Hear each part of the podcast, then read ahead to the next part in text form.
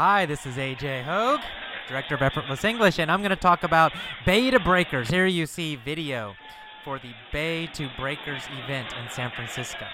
Bay to Breakers is a well, it started as a running race after the 1906 earthquake, and very quickly it became kind of a big walking party in the city. You can see people dress in strange, crazy costumes, and uh, people are having parties, and uh, people in these different houses that are along the way also play lots of music, and there's house parties.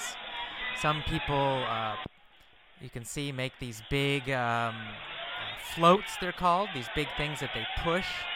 And sometimes they have music on them, big speakers, so people are dancing in the streets and they're drinking and they're going crazy. And you can see strange dancing, strange music, strange costumes. So it's kind of the beginning of spring in San Francisco, this celebration.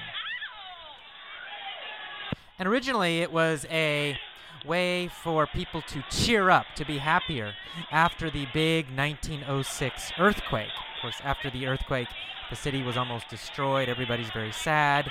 So they decided to have Bay to Breakers, this big um, race and uh, party and parade across the city.